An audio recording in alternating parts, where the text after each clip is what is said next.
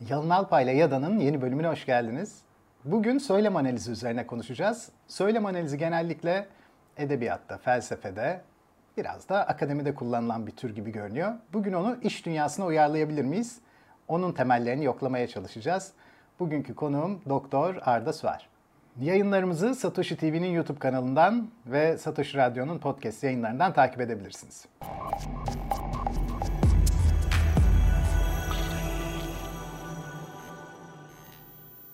Arda hoş geldin. Merhabalar hocam, hoş bulduk. Nasılsın? Valla iyiyim, mutluyum burada. Sen de iyisin. ben de öyle. Seni görmek benim için mutluluk biliyorsun. Aynı şekilde düzenli izlediğim bir programa konuk olmaktan dolayı da çok keyifliyim şu anda. Peki seni sıkıştırmaya başlayayım o zaman Arda. Tabii. Şimdi söylem analizi konuşacağız dedik bugün. Senin doktora tezinde zaten söylem analizi aracılığıyla analiz ettiğin bazı meseleler. Evet. Peki söylem analizi dediğimizde ne anlamamız gerek? Şimdi bunun çok geniş bir akademik tanımını elbette yapabiliriz ama kısaca özetlemek gerekirse şöyle diyebiliriz. Ee, bizim bu genel olarak kullandığımız hani e, satır aralarını okumak diye bir tabir vardır. Söylem analizi aslında biraz e, belli bir kavramsal çerçeveye alıp satır aralarını okuyup söylenenin yanında neyin de e, üstü örtülü bir şekilde ima edildiğini anlama çalışması diyebiliriz. Hı hı.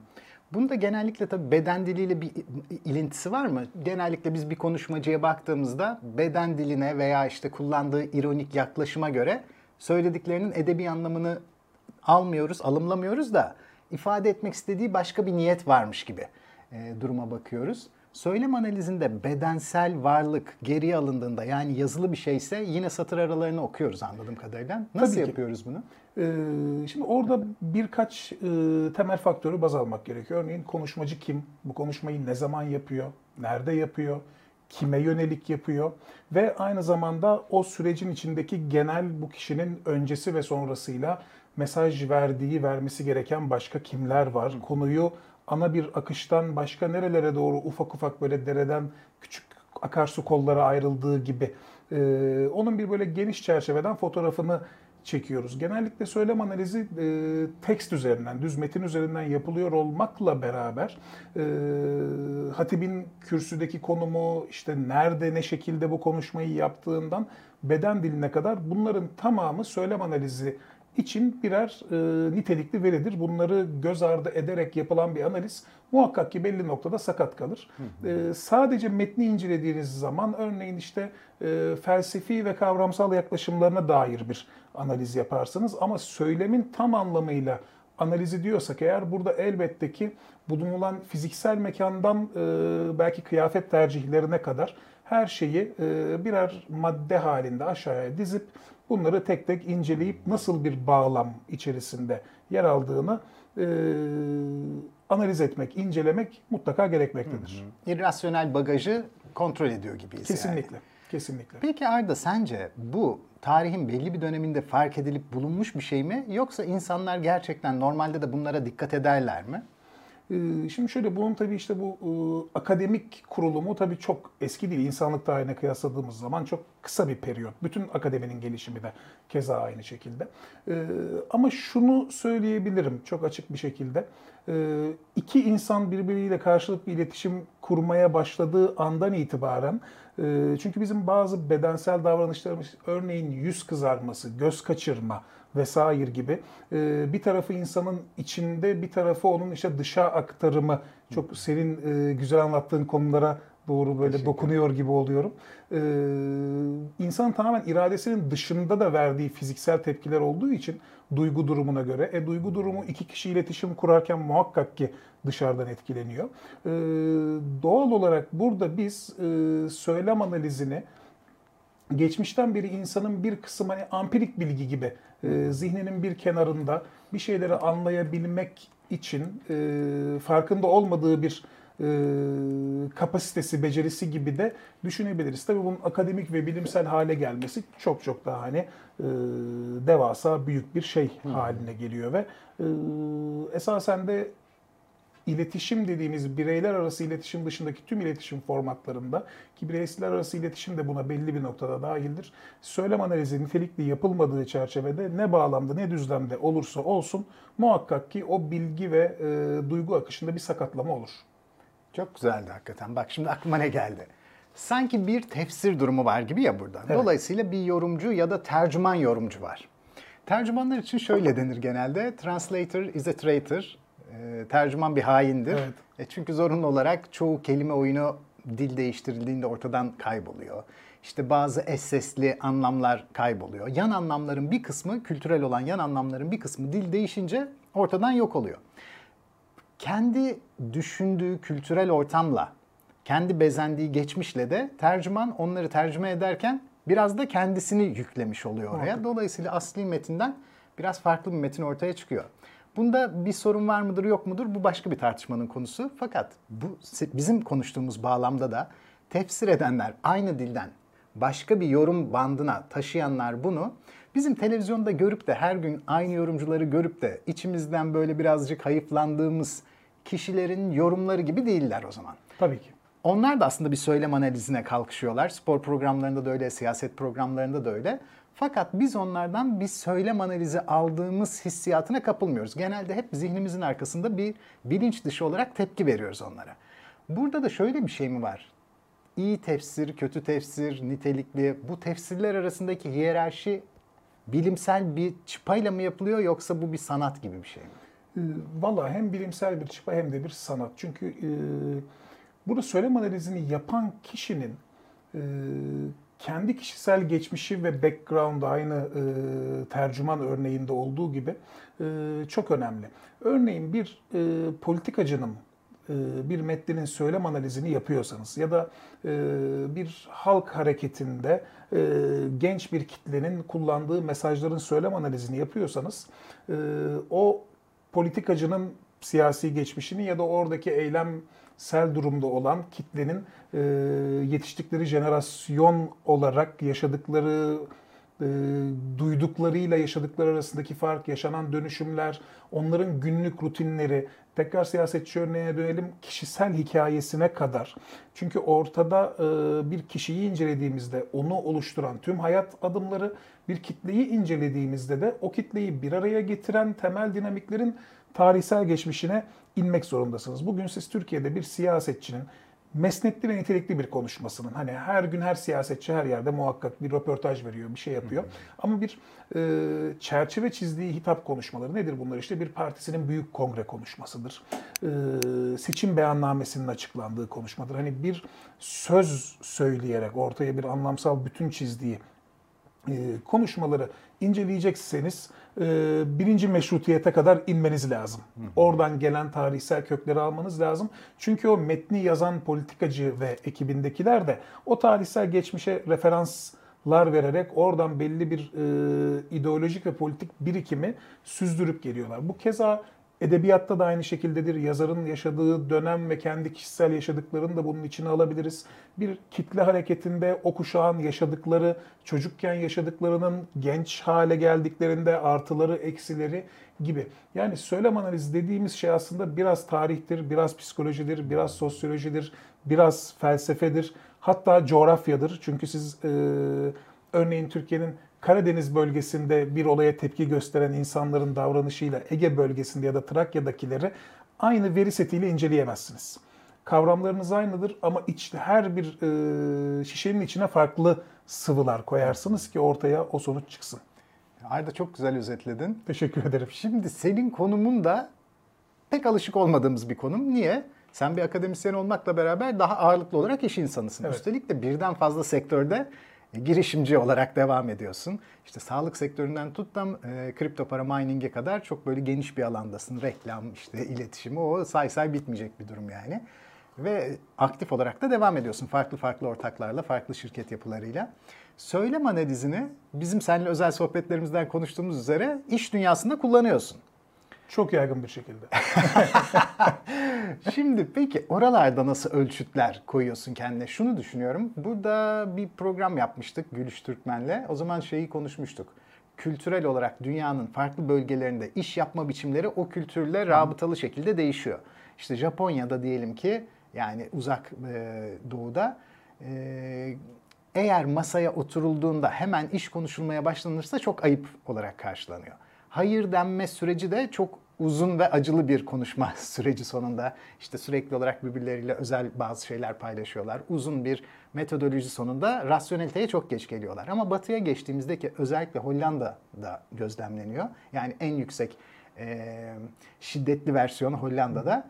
Oturulur oturmaz hemen rasyonel olarak iş planından bahsetmeniz gerekiyor. Diğer türlüsü ayıp kaçıyor. Zamanlarını alıyor kişiler karşılıklı birbirlerinin gibi düşünüyor.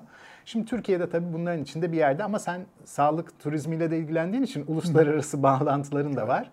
Söylem analizinde kişiye, yere, sektöre göre mi hareket ediyorsun yoksa iş dünyasında belli böyle vazgeçilmez çıpalar var mı? E, belli vazgeçilmez çıpalar olmakla beraber ilk söylediğim kişiye, sektöre, konuma, karşınızdakinin konumuna göre bir patronla ya da bir üst düzey yöneticiyle ya da bir orta düzey yöneticiyle iletişim kurduğunuzda tabii ki bütün bağlam değişiyor. Ee, bu benim açımdan da böyle bir patron olarak benim nitelikli çalışanımla karşı tarafın nitelikli çalışanı bir aradaysa orada da farklı bir düzlem ve bağlam ortaya çıkıyor. Ee, şimdi şunu söyleyebilirim çok net bir şekilde. Türkiye tam ikisinin ortasında bir yerde. Ee, çünkü yani çok fazla direkt iş konuştuğunuzda soğuk bir insan gibi oluyorsunuz. Bizim insanımız sarılmayı, sosyalleşmeyi, sohbeti ve gıybeti seven bir e, insan grubu olduğumuz için böyle bir durum var. İşe çok gelmezseniz de e, boş adam gibi algılanabilme ihtimali de var. Ee, şimdi burada biraz kendi e, triklerimi deşifre ediyor tamam, gibi olacağım eyvah, ama. yani senin için zarar olmasın sonra. Yok, e, geliştiririz metodolojileri. tamam. Buradaki gelecek feedbacklerle yeni bir... Amerika gibi eski silahları bize ver. Aynen, yenilerini üretiriz. Ee, şimdi şöyle söyleyebilirim çok e, net bir şekilde. Ben karşımdaki insanın e, sosyolojik background'unu muhakkak e, temel bir faktör olarak kuracağım iletişimde. Bu iş hayatında da böyledir. Normal bir arkadaşlık ilişkisinde de böyledir. Çünkü söyleyeceğiniz e, sizin günlük olarak kullandığınız bir söz onun belki e, memleketine, etnik kökenine, inancına, kendi kişisel e, değer yargılarına bunlardan da bağımsız irite edici olabilir. Siz biraz insanlara karşı iletişimde benim yapım böyledir. Frenli olmaya çalışırım, incitmemeye çalışırım.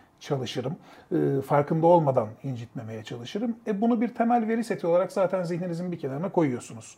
İki, e, iş tarafında, business tarafına geçtiğimizde e, benim özellikle işte reklam iletişim danışmanlık tarafında e, biz aslında bir avukat gibi, bir mali müşavir gibi e, bir kere anlaşıldığında değiştirilmesi çok da akla mantığa uygun olmayan bir sektörde oluyoruz. Çünkü e, müşterilerden ya da tedarikçilerden tüm olumlu olumsuz mesaj feedbacklerini ilk biz görüyoruz kurum olarak ve ciddi gizlilik sözleşmeleri de e, biz müşterilerimize onlar talep etmese bile sunuyoruz. E, şikayetleri görüyorsunuz, övgüleri görüyorsunuz. İletişim stratejisi e, muhakkak ki şöyle özetlenebilir. İyi yönlerim bunlar, bunları öne çıkar. Kötü yönlerim bunlar, bunları perdele. e, bir yapının zayıf yönlerini en iyi siz biliyor oluyorsunuz. Şimdi burada e, kimi zaman karşımızdaki e, ticari muhatap kendi kötü yönlerini e, iletişimcisiyle de paylaşmak istemiyor. Hmm. Bunu kimisi yediremiyor, kimisi güven bariyeri yaşıyor, kimisi güven bariyerini aşsa da bunu söylemeyi tercih etmiyor. İşte söylem analizi biraz burada ortaya çıkıyor. Siz doğru soruyu sorarak, örneğin belli rakip e, ürünleri masaya koyarak, bunun şu özelliği çok ön plana çıkartılıyor. Biz burada nasılız gibi. Aslında kimi yerde e, ağzından cımbızla laf almaya dönüyor. Özellikle bir iletişimci açısından. E, karşı tarafa doğru bir e, danışmanlık ve yönlendirme hizmeti verebilmek için.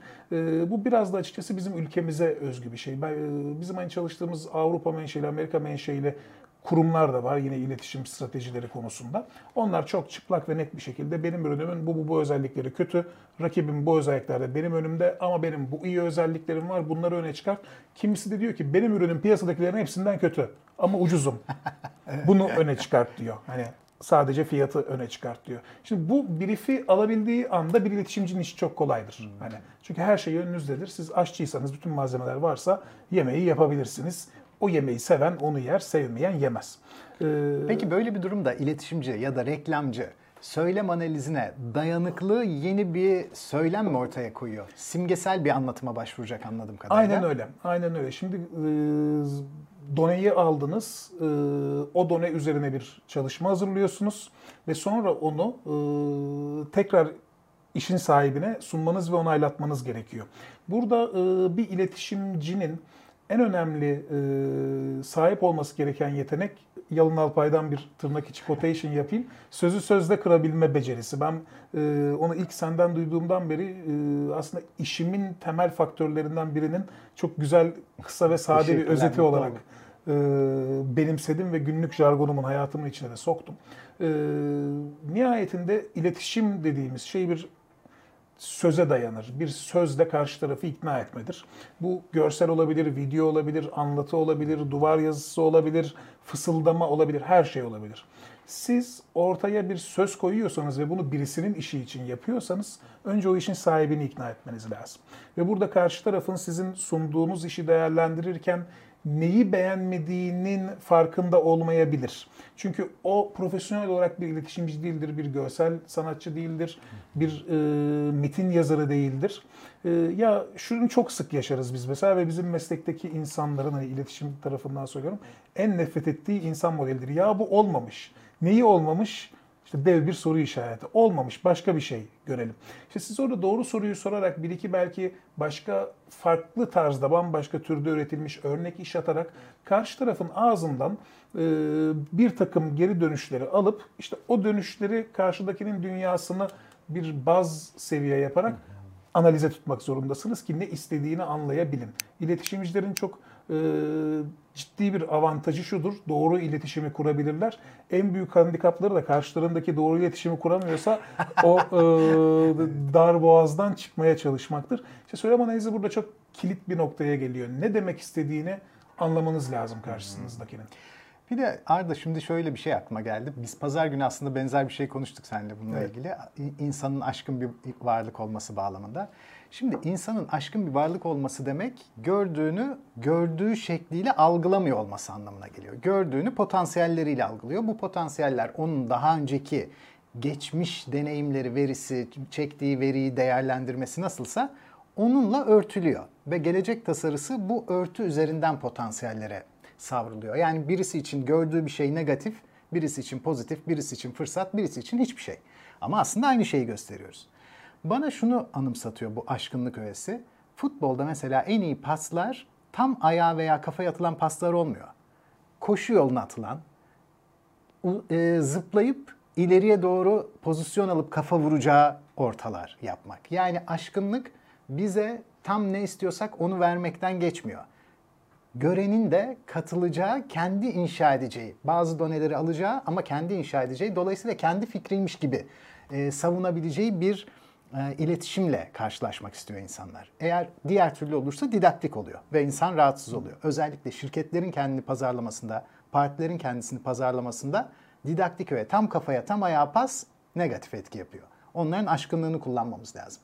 Peki insanların yaş, etnik köken, kültür olarak aşkınlıkları geçmiş bagajlarından dolayı çok farklı. Gelecekte de beklentileri herkesin farklı. Biri hayatta kalmayı istiyor, biri bir devlete kapak atmak, biri çok zengin olmak istiyor, biri ünlü olmak istiyor. Ama iletişimcinin tek bir mesaj hakkı var. Ve mesaj hakkıyla bütün kitleleri etkilemek zorunda. Belki de tabii burası da yanlış olabilir. Belki de çok hedef kitlesi vardır. Şimdi senden öğreneceğiz yani onları. Peki senin söylemini deşifre etsek, deşifre ettiğimizde karşımıza bunlardan hangi yapılar geriye kalır? Ee, çok güzel bir kavramsal açma oldu. Evet, ben de bir toparlamaya yaşasın. çalışıyorum. Ee, şimdi öncelikle şunu söyleyebiliriz. Bir iletişimcinin teori tarafında e, çerçevesi çok net bir şekilde çizilmiş hedef kitlesi yoksa işi imkansız seviyesindedir. Çünkü e, az önce belirttiğin gibi benim A kişisine söyleyeceğim, onu çok motive edici bir söz, B kişisini bana nefret duyması yolunda da sürükleyebilir. Açıyor. Bu sebeple hani hedef kitle dediğimiz şey e, çok böyle artık e, dillere pelesenk olduğu anlamı çok bozuldu, değersiz bir kelime haline geldi. E, herkesin ağzında bir işte hedef kitle şeyi ortadan dolaşıyor. Evet. hani belli böyle kavramlar var.